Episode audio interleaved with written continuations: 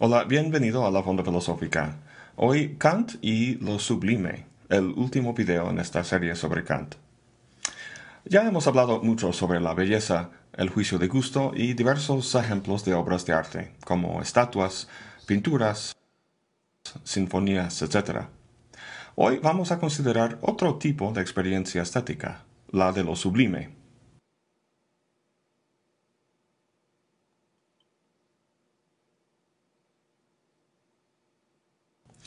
En la crítica del juicio Kant dice que hay que distinguir entre dos clases de lo sublime, lo sublime matemático y lo sublime dinámico. Empecemos con la primera. La imagen del cielo estrellado que acabamos de ver es un ejemplo de lo sublime matemático. ¿Por qué es sublime? ¿Qué entiende Kant por este término? En la sección 25 del libro, Kant lo explica dice, sublime llamamos lo que es absolutamente grande. ¿Ok? Pues, ¿qué significa ser absolutamente grande? Para contestar esa pregunta hay que entender el concepto de grande. Cuando digo que algo es grande, eso no me dice mucho. ¿Grande con respecto a qué? Hace falta una comparación con otra cosa. Este rascacielos es grande comparado con una casa, pero no es nada grande comparado con la tierra. Ahora bien, estas cosas, la casa, un rascacielos, la tierra, son lo que Kant llama magnitudes. Que algo sea una magnitud puede saberse a partir de la cosa misma sin compararla con otras cosas. Una magnitud, dice Kant, es una multiplicidad de elementos homogéneos que en su conjunto constituyen una totalidad. Entonces, las cosas en sí mismas son magnitudes, pero cuando queremos decir que qué tan grande sea una de ellas, la tenemos que comparar con otra, con otra magnitud como su medida. Por ejemplo, podemos usar la magnitud de una casa para determinar lo grande que es un rascacielos. Pero cuando usamos esa segunda cosa para medir la primera, queda indeterminada la unidad de medición de ella. Por ejemplo, podríamos decir que el rascacielos mide 400 casas de altura. Pero, ¿qué significa eso? La casa misma tendría que ser comparada con aún otra magnitud para tener una idea de la medición, y así ad infinitum. Como dice Kant, está claro que ninguna determinación de magnitud de los fenómenos nos puede dar concepto alguno absoluto de una magnitud, sino solamente un concepto comparativo. Esto es muy parecido a lo que dice Einstein en su teoría de la relatividad. El espacio y el tiempo no son absolutos, sino relativos. Entonces, dice Kant, si llamamos algo no solamente grande, sino absolutamente grande, sobre toda comparación, ahí tenemos lo sublime. Sublime es aquello en comparación con lo cual toda otra cosa es pequeña. Y de aquí se sigue que lo sublime no puede hallarse en cosas de la naturaleza. ¿Por qué? Pues piensa en el objeto más grande de tu experiencia. Por grande que sea, sería fácil reducirlo a algo infinitamente pequeño si lo consideramos en otra relación. E igual con algo muy pequeño.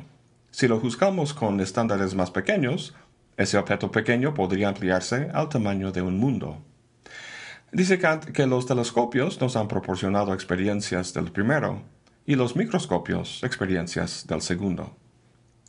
Considerado así, nada que puede ser objeto de los sentidos podría llevarse sublime.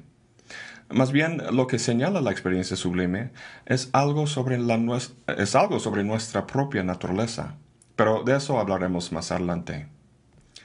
En la sección 26, Kant sigue con la cuestión de la medición de magnitudes. Dice que hay dos formas de estimar una magnitud, la matemática y la estética. Cuando estimamos la magnitud de algo usando conceptos numéricos, lo hacemos de forma matemática. Cuando se hace por mera intuición con el ojo, es estética. Por ejemplo, vamos a medir la estatura de la Torre Eiffel. Tiene una altura de 3.24 a la potencia del menos 14 años luz. ¿Qué? ¿Años luz? Tenemos una vaga idea de la longitud de un año luz, pero aquí no nos ayuda. Kant dice que la magnitud de la medida hay que suponerla como conocida. Si no, pues hay que estimar su magnitud. Y si lo hacemos de forma matemática, es decir, usando números cuya unidad sería una medida distinta, nos encontramos con un problema. Vamos a ver. Si medimos nuestra primera medida de forma matemática, usando otros números, podríamos decir que esta cantidad de años luz es igual a 324 millones de micras. ¿Ves que esta nueva medida tiene el mismo problema?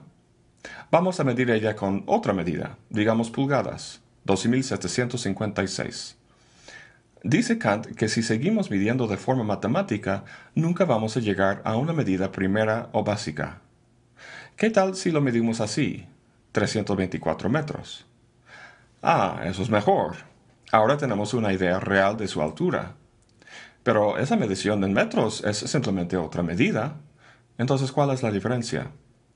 Kant dice que nuestra estimación de la magnitud de la medida básica tiene que consistir solamente en que se la pueda aprender inmediatamente en una intuición.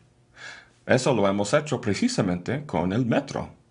Sabemos que es la longitud de un brazo, de una mesa, de un arbusto, cosas que todos hemos intuido con el ojo. Todo eso es muy parecido a la paradoja del diccionario. Leemos una palabra que no entendemos, así que sacamos el diccionario. Encontrando su definición, lo que encontramos son más palabras. Para entenderlas, las buscamos en sus respectivas entradas y encontramos aún más palabras. Esta definición de palabras por palabras es como la medición matemática de las magnitudes. Si seguimos así, nunca vamos a llegar a ningún lado. Lo que hace falta es una intuición o alguna experiencia del objeto significado por la palabra, una definición ostensiva o estética en vez de lógico-simbólica. Kant concluye de todo esto que para la estimación matemática de las magnitudes no hay ningún máximo. La notación matemática es capaz de expresar cualquier cantidad. Pero la estimación estética de magnitudes sí tiene un límite. La calculadora nos puede decir cuántas estrellas hay en nuestra galaxia, pero el ojo no, llega a un límite. Cuando llegamos a ese límite, el objeto nos abruma y da paso a aquella emoción, lo sublime, que ninguna estimación de magnitudes por medio de números puede producir. Vimos en el caso de lo bello que el placer que sentimos es producido por el juego libre entre la imaginación y el entendimiento, en el caso de lo sublime, ¿cómo se produce el placer que sentimos? Pues aquí los elementos que se relacionan son la imaginación y la razón. En este momento no voy a hablar sobre la diferencia entre la razón y el entendimiento. El punto es que la razón, con su idea de totalidad, exige que la imaginación entregue una intuición con forma definida, o sea, un objeto total, el problema es que en el caso de lo sublime, el objeto es indefinido porque es absolutamente grande. Rebasa nuestra capacidad. La imaginación progresa hacia el infinito, como en el caso de ver las estrellas en el cielo nocturno, sin poder abarcar una totalidad. Si lograra captar un objeto en su totalidad, sería meramente grande y no habría sensación de lo sublime.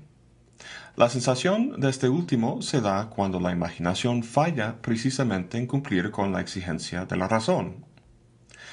Pasemos ahora a la segunda clase de sublimidad, lo sublime dinámico.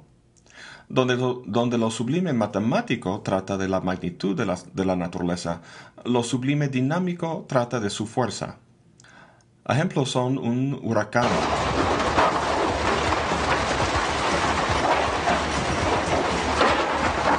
un tornado.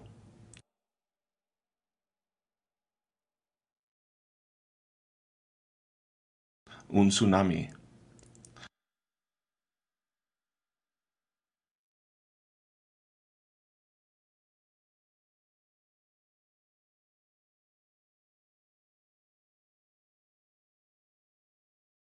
Ahora bien, semejantes fenómenos son objetos de miedo. Son fuerzas que nos pueden aplastar como un bicho. Si alguna vez has estado expuesto a semejante fenómeno, sabrás de lo que hablo.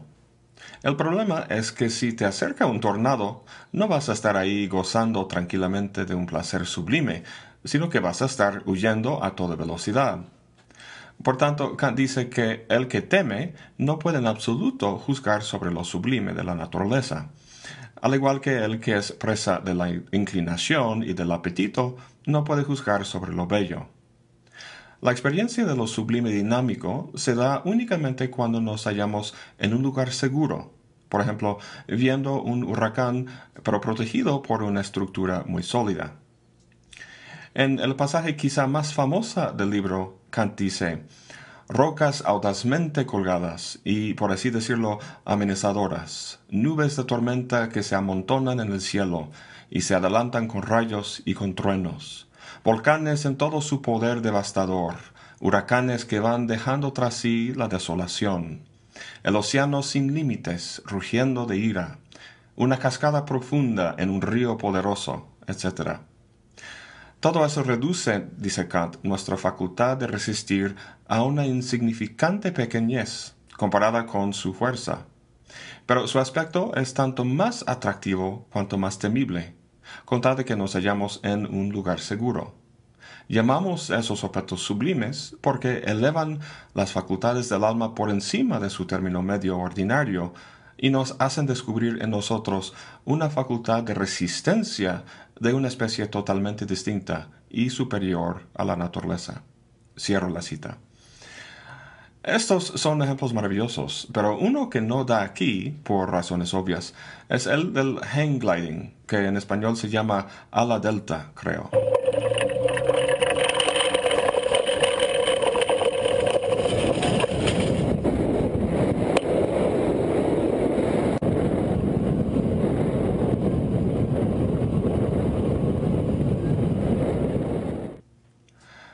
Caer del cielo sin duda provoca miedo, pero por estar en un lugar seguro, al menos relativamente seguro, provoca más bien la sensación de lo sublime. En experiencias de ese tipo, ¿qué es lo que sucede para que este placer se produzca?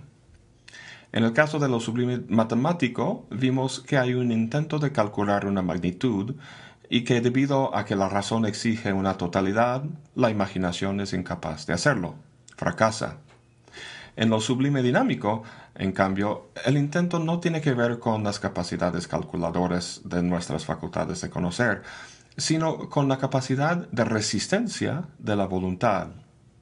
Lo que se exige aquí no es una totalidad, sino la libertad, que el humano actúe de forma autónoma sin, sin ser determinado por la naturaleza. Hablemos un poco de la voluntad y de los actos morales. Hay que distinguir entre nuestra voluntad sensible, ordinaria, y nuestra libertad moral. La libertad moral para Kant no significa simplemente hacer lo que yo quiera. Eso es la voluntad sensible, el imperativo hipotético determinado de forma patológica. Es decir, el lo que yo quiera es causado por mi psicología o fisiología, todo lo cual está al nivel del yo empírico sensible. Esta acción aparentemente libre se encuentra aún en la esfera de la naturaleza. Es para Kant una libertad ilusoria. La libertad verdadera consiste en nuestra autonomía de leyes naturales, sean psicológicas o fisiológicas, de modo que puede haber una conformidad racional a leyes morales. Fíjense que estas dos exigencias son formuladas de manera negativa, Totalidad significa totalidad sin límites naturales y libertad significa acciones sin determinación natural. La palabra clave aquí es natural o naturaleza. Las cosas del mundo cuya magnitud tratamos de calcular o cuya fuerza intentamos resistir son del mundo fenoménico sensible.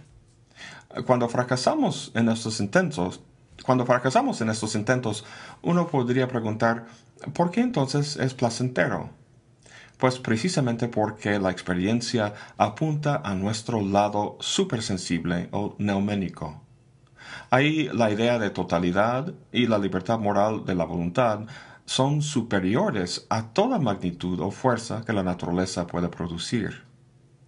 Nuevamente, Kant dice que estas experiencias elevan las facultades del alma por encima de su término medio ordinario y nos hacen descubrir en nosotros una facultad de resistencia de una especie totalmente distinta que nos da valor para poder medirnos con el todo poder aparente de la naturaleza. Eso es lo que es sublime para Kant, precisamente porque no puede ser afectado o determinado por las fuerzas de la naturaleza. La naturaleza no puede dominar lo que nos hace humano. La moralidad es posible solo cuando ejercemos nuestra libertad y dejamos de ser determinados por fuerzas patológicas de la naturaleza. La experiencia de lo sublime exhibe esta cualidad trascendente de nosotros. Es la revelación de nuestra naturaleza moral, a diferencia de nuestro yo sensible. Entonces, en los dos tipos de sublimidad, el displacer inicial es redimido ya que somos llevados a ver el aspecto trascendental de nuestra humanidad. Esto consiste en la capacidad de pensar y exigir una totalidad más allá de cualquier objeto meramente sensible de la naturaleza, y en la capacidad de pensar una libertad que transcienda cualquier ley meramente natural. Vimos en el caso de la belleza que el juicio de gusto encierra una finalidad.